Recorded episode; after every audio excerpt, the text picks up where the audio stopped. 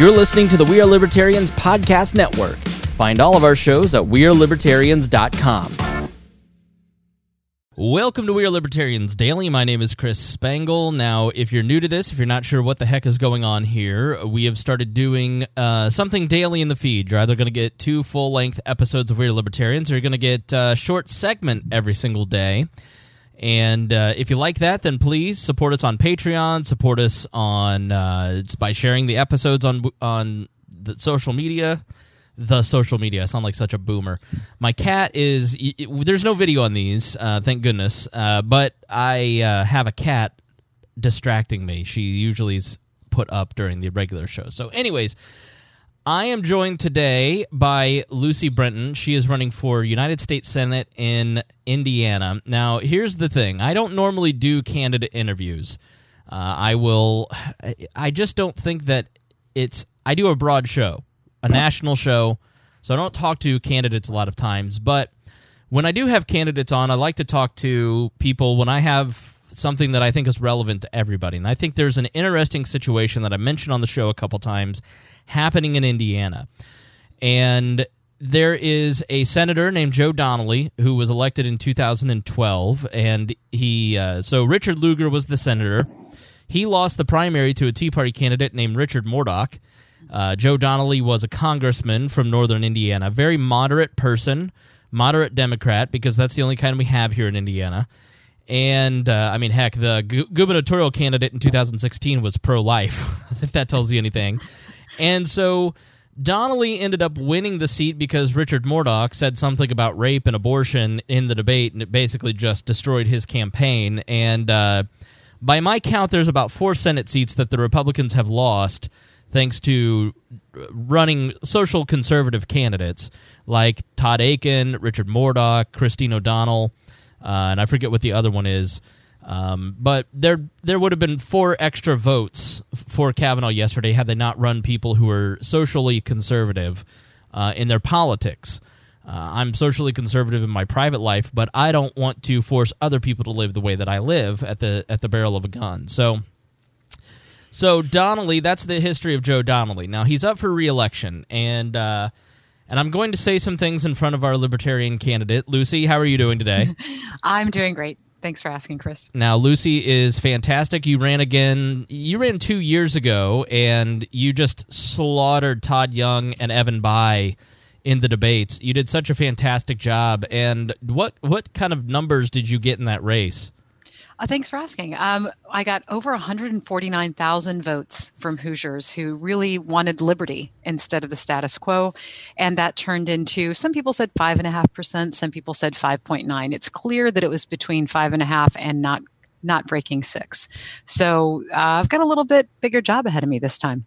Now the baseline here in Indiana is usually around 100, 110,000. So you exceeded that, and I think you beat I think the previous record had been Rupert for governor, Rupert Boneham. Uh, I think you might have beaten his numbers. Are you the top vote getter in Indiana statewide Libertarian Party history? Um, you know, I've never actually checked. Perhaps I'll Google that while we're talking. I've been told that I am, but I've never independently verified it. That wasn't the most important thing to me. The most important thing was that there be a voice for liberty out there to counteract the outright communism that our country is headed for. So yeah, so obviously a very good candidate. I was excited that she was going to run again in this race because it's a toss-up race, and uh, you're you're essentially running between Joe Donnelly, that moderate Democrat, and a guy named Mike Braun. Now, Mike Braun won earlier this year in a primary against two two Republican House members, Luke Messer, who is a longtime member of the Indiana Swamp former exe- yeah, former executive director of the state party, former state house rep, elected to Congress, somebody very connected. And then Todd Rokita, former Secretary of State, someone that I personally know and like, uh, but he had some missteps through the campaign that that hurt him. But basically, what happened is each Luke and Luke Messer and Todd Rokita spent two million dollars, two and a half million dollars in TV ads, and Mike Braun spent six because he's independently wealthy. And so yes. he bought himself a win. And Mike Braun, I think, is an empty suit. He's a moron. He's somebody who just repeats the same thing. He he has sketched out a character of what he thinks Hoosiers want. Uh, I don't think he's an intelligent man. You don't have to say a word, Lucy.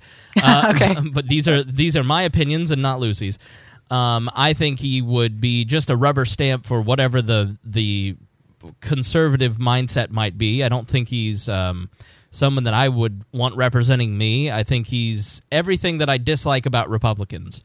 Um, and not to mention that he's a he's effectively a registered Democrat because he voted in in Indiana. We don't have registration. We have uh, you go in and you vote in the primary. You can vote RD or independent. So you vote basically pull the school you know school board ballot. Uh, because we have closed primaries, and uh, he's voted in every Democratic primary for 30 years. um, so I just don't trust this guy. I don't like him, and uh, I would not vote for him for Senate. Um, but I am a bit conflicted now. Uh, this is where this is why I wanted to have Lucy on because, um, you know, I voted for you two years ago. I think you're. Thank you. I think you're a great libertarian candidate. I think there are. Uh, I think you in, in, terms of running your campaign, you do a really good job. Uh, we agree on a lot of things, most things. Uh, there are just a couple issues where you and I may may differ. Um, so philosophically, you certainly have my vote, but the way that I vote is first based on my values, and so you and I share values. So mm-hmm. that's that's the first box. The second is I vote strategically either to help one side or to cause trouble usually like 90% of the I since I became a libertarian I've voted for all three parties in every election I've been in because if there is you know when I lived in a Republican county I go in and I vote for the Democrats just to be an a-hole uh, um, That's a good strategy. Yeah, I know that neither of these people share my values, so I'll just vote for the people that will punish the the sitting power. But um, I would have said that uh, you know you you had amazing vote totals, but we all you know I let me say again not the opinion of Lucy that the the reality of Libertarian Party candidates is that it's very difficult for statewide candidates to get to 33%, especially in a straight ticket race. Uh, and that's why nearly 6% was uh, uh, amazing. And when you look at this race, it's really going to come down to Braun, and uh, the, the likelihood is Braun or Donnelly will win. And Donnelly, I would have told you, would be six to 10 points uh, the victor in this race. But now I'm going, this is a toss up, and it's hmm. probably mm. leaning Braun. And there is a part of me, Lucy, that wants to vote for Mike Braun because I don't want these lunatics that are in the Senate to to be elected. And I know that there are a tremendous amount of uh, people that I've spoken to here in Indiana that feel the exact same way, which is why I wanted to have you on and have you answer that question. Because I think it's a it's a you know in 2016 it was kind of like well it's a toss up race but any of these two they're sort of the same people. I'm going to vote my values. I'm going to vote lucy. But this there seems to be a different tone to the race and so when you when you're talking to somebody who says, "Man, I agree with you a lot, Lucy, but I just can't let Cory Booker be in charge. I can't let Kamala Harris be in charge." How do you answer that? Well, I think the most important function that I serve as a libertarian candidate, and indeed independents do as well, is the fact that it finally gives uh, the voter a chance to vote for something rather than against something or for the lesser of two evils, settling for what they really don't want. So the Liberty needle moves closer to liberty when you have a candidate like myself in the race that is unabashedly pro Second Amendment, pro Constitution, pro life, um, you know, conservative values, but you know, very socially accepting. I don't care what you're doing in your bedroom; it's not my business. So don't hurt me, don't take my stuff, and I'll make sure that the government leaves us all alone. But that's not the way that my two opponents believe. My two opponents both believe that each of them has the right to tell you how to live your life. And what's more, that they're going to take your money to pay for the enforcement of them telling you how to live your life. So by having someone like myself in the race, it is a barometer for the other two parties to see, you know, the second loser is going to lose because they weren't libertarian enough, because they wouldn't accept that people want liberty. And that's where the needle continually moves and why libertarian candidates are continually winning in races across this country. And while I'll likely have more votes this time than I did last time. But at the end of the day, aren't you playing spoiler? Aren't you? And we're getting now we're now getting the wasted vote argument from Democrats. I got that mm-hmm. on Twitter the other night in Georgia. This kid in Georgia was a Democrat and like you're spoiling the election. You're just what, you're what, you're wasting the time, and the Republican's going to win. And the Republican for governor there is insane.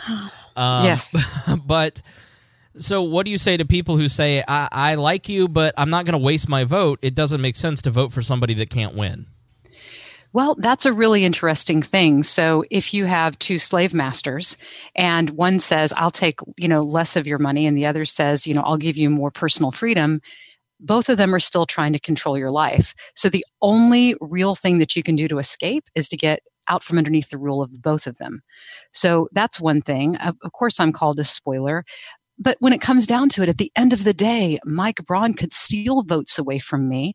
Joe Donnelly could steal my votes. But in order to do that, they would have to agree that you and the average voter deserve to be free, that when you go to work, you deserve to keep the fruits of your labor.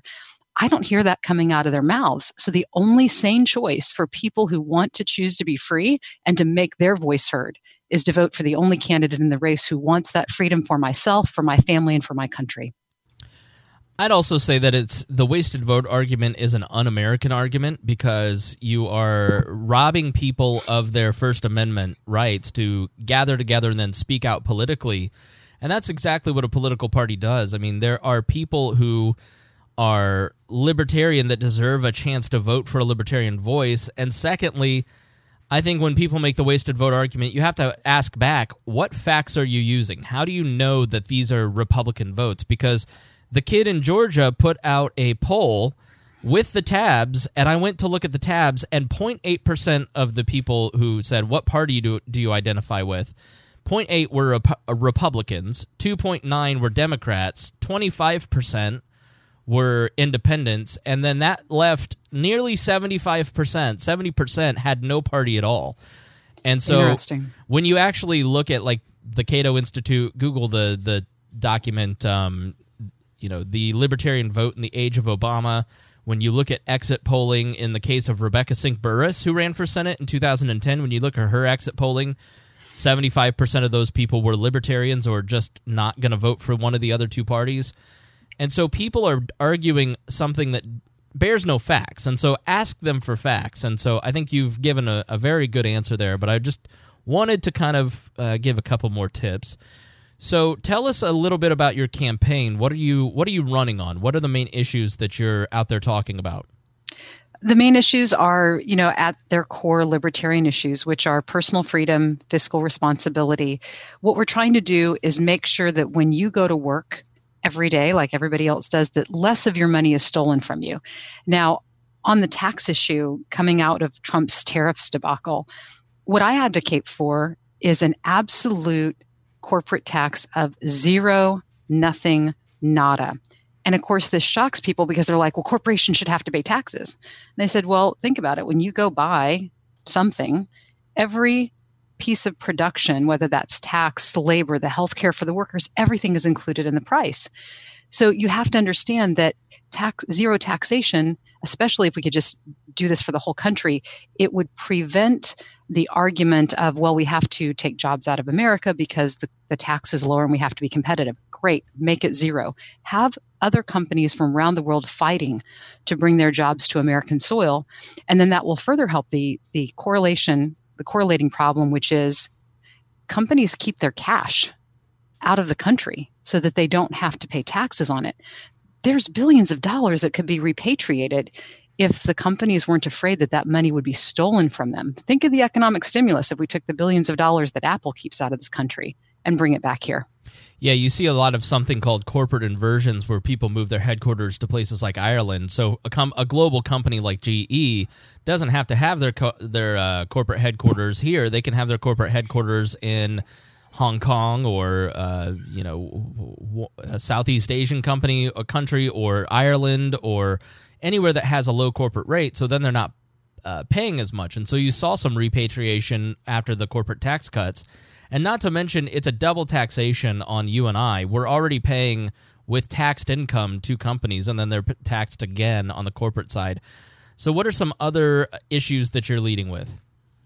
Um, other issues that I'm leading with are um, of course, this is very libertarian, right? But from a fiscally conservative standpoint, I demand that the federal government and Congress finally take its responsibility to coin money and regulate the value thereof. If you look at our economic system since 1913, when the Federal Reserve took over, whether you believe that our, our money is now worth 5%, a 95% reduction of what it was in 1913, or what I personally believe is a is a 2% value, 98% reduction from what our money was worth in 1913. It's clear that Congress, by shirking its duty to maintain the value of our currency, have put us in a precarious economic position. I believe that we're on the precipice of maybe another Great Depression, certainly something similar to what we saw in 2008, 9, and 10. And it's time that Congress accept its duties that the Constitution requires.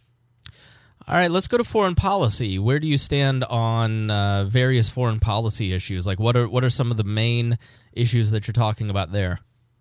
Well, I'd like to end American colonialism. That would be a great place to start with foreign policy.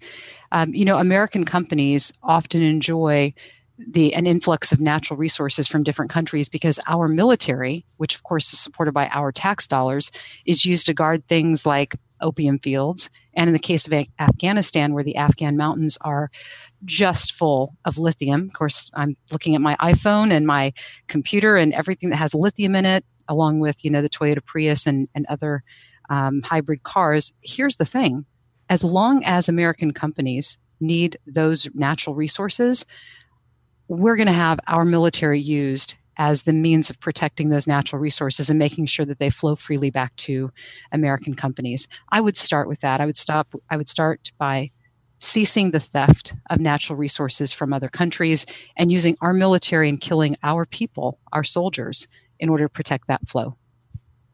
Okay, what are you hearing from Hoosier voters a lot of times? What are the things that you're you're hearing from actual voters of you, as you go out and talk? What are their main concerns?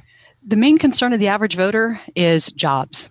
They want to know about jobs. They want to know, you know, can uh, can the economy get any better or is it more likely to get worse? And most people, of course, are looking at their personal economy and how their family is affected. Can they pay their property taxes, which are continually rising? Can they, you know, pay for the burden of an ever increasing federal government? And so when they look at can they go to the grocery store and buy food? Um, it really boils down to are there good enough jobs? And is the government stealing too much when I go to that job? If you were, how would you uh, craft policy or what legislation would you introduce to help increase the personal wealth of, of your voters? Well, increasing the personal wealth of the voters is going to mean a two pronged approach. First, making sure that there is unfettered access for the people that want to create their own opportunity. Government regulations on things as silly as braiding hair must be eliminated. That's just absolutely ridiculous to require somebody to have licensing or education for braiding hair. So the people that are at the lowest end of the economic spectrum who can get the, the most benefit from those government regulations those should absolutely be removed.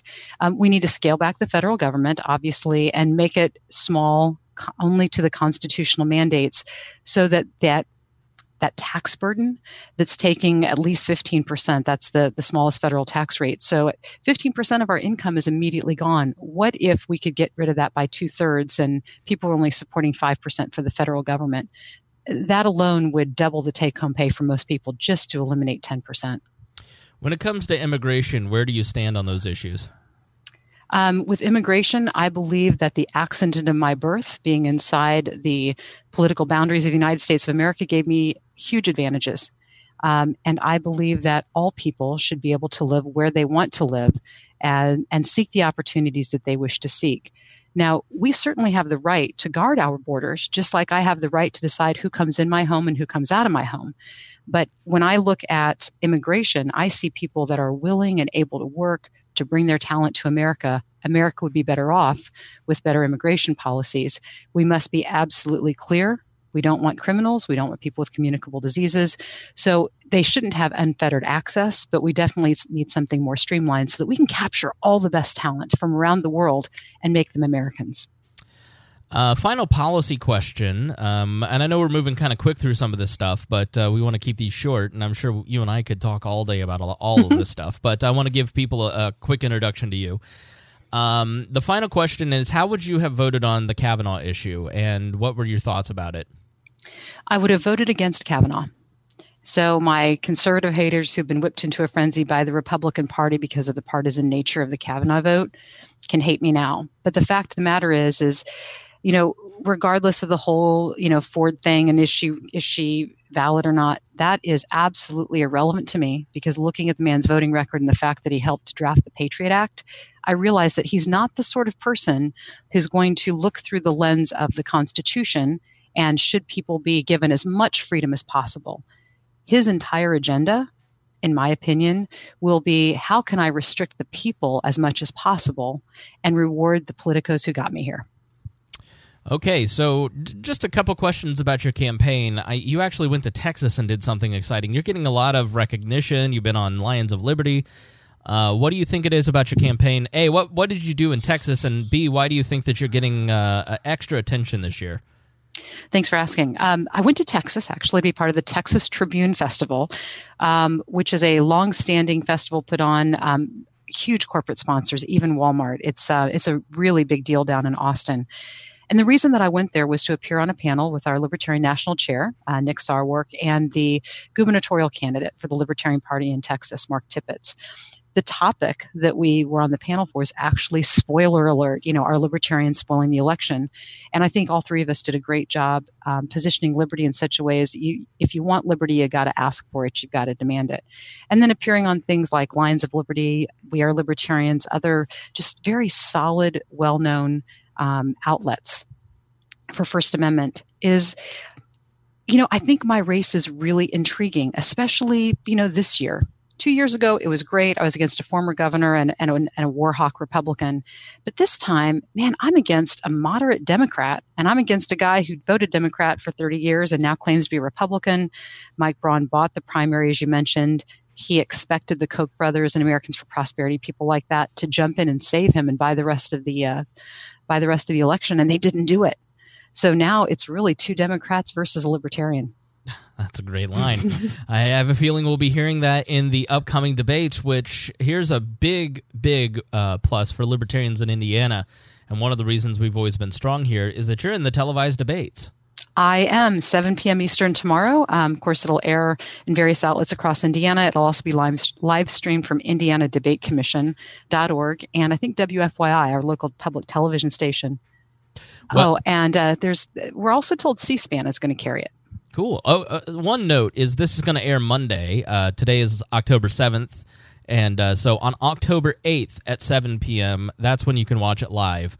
So yes. uh, so tonight, just just one caveat. yeah. uh, and if you hear this time shifted in the future, then you can go to the Indiana Debate Commission uh, on their YouTube channel. They archive all those videos and uh, do an excellent, excellent job. And libertarians are respected here because a, we have a really solid state party and have for decades.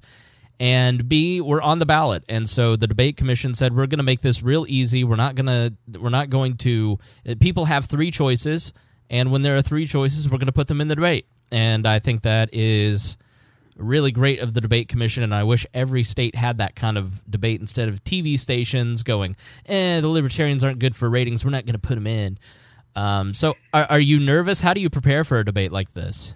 Um, really, the way that I prepare for it is to, you know, watch Donnelly and Braun in their previous debates. Um, of course, you see the attack ads, so I already know what their script is going to be, because just like two years ago, I was largely ignored. Which is fine. I'm able to then advance liberty and the cause of liberty um, while the other two attack each other. So, my prediction for tomorrow night is that Joe Donnelly, as always, will be reasonable and fair and drape himself as an American rather than a, a Republican or Democrat. He's real famous for being moderate, which is how you survive politically as a Democrat in a Republican state like Indiana. Um, Mike Braun tends to uh, tends to go off on some tangents that probably won't be useful to him, and I will stay on point and just argue for liberty. Leave me alone. I don't, you know, as long as you're not hurting people, as long as you're not taking their stuff, the government should leave you alone. It's very, very simple policy. So I will say Hoosiers are blessed to have two very, very, very good candidates for statewide office this year. Both Lucy running for Senate, and then uh, Mark Rutherford, who's running for Secretary of State. And so, if you are out there and you're listening in an area that doesn't have strong libertarian candidates and you want to make an impact, then I would take a look at uh, that at both of these campaigns and financially donating to both of them. Uh, so, Lucy, if people want to give or volunteer for your campaign, how do they get a hold of you? If they have more questions, where can they donate? Give shameless self promotion. Go for it. shameless, shameless self promotion. Uh, LucyForSenate.com. Um, there's a donate button, or you can just put in forward slash donate. Um, what we're doing with, we have so many people that have volunteered. It has blown me away. So we'll be doing a lot of walking. We've got a ground game um, that we're doing throughout October. And then we'll be concentrating our social media buy um, in a very strategic location in Indiana. I won't reveal it on the show. I'll reveal it to you privately, but um, there's some long term. Um, there's some long-term strategy to the way we're doing social media. Uh, I will be back. I'll be back. Excellent. I'd uh, love to have you on, uh, sit in on the program uh, for a longer time, uh, so you'll hear hear Lucy more. But in the meantime, uh, she and Mark both are worth uh, the investment. So if you're out there, please hit them hit them both up. especially Lucy's just gonna, I think, blow a lot of these numbers away. People are sick of this stuff and uh, Hoosiers Hoosiers like independent minded people. So I think you are doing a great job. You're out there working hard, and you're doing everything that I like to see out of a candidate as a former executive director. Thank and you. I really appreciate your work, and I know how hard it is to run for a statewide office. And so, thank you for running. I think it is uh, great to have an option on my ballot like you. Thank you. I appreciate it. I hope to be part of your strategy to vote for liberty. Thank you very much. Yes. Thanks, Chris. Uh, yes. All right. Thank you, Lucy. And we will see you tomorrow.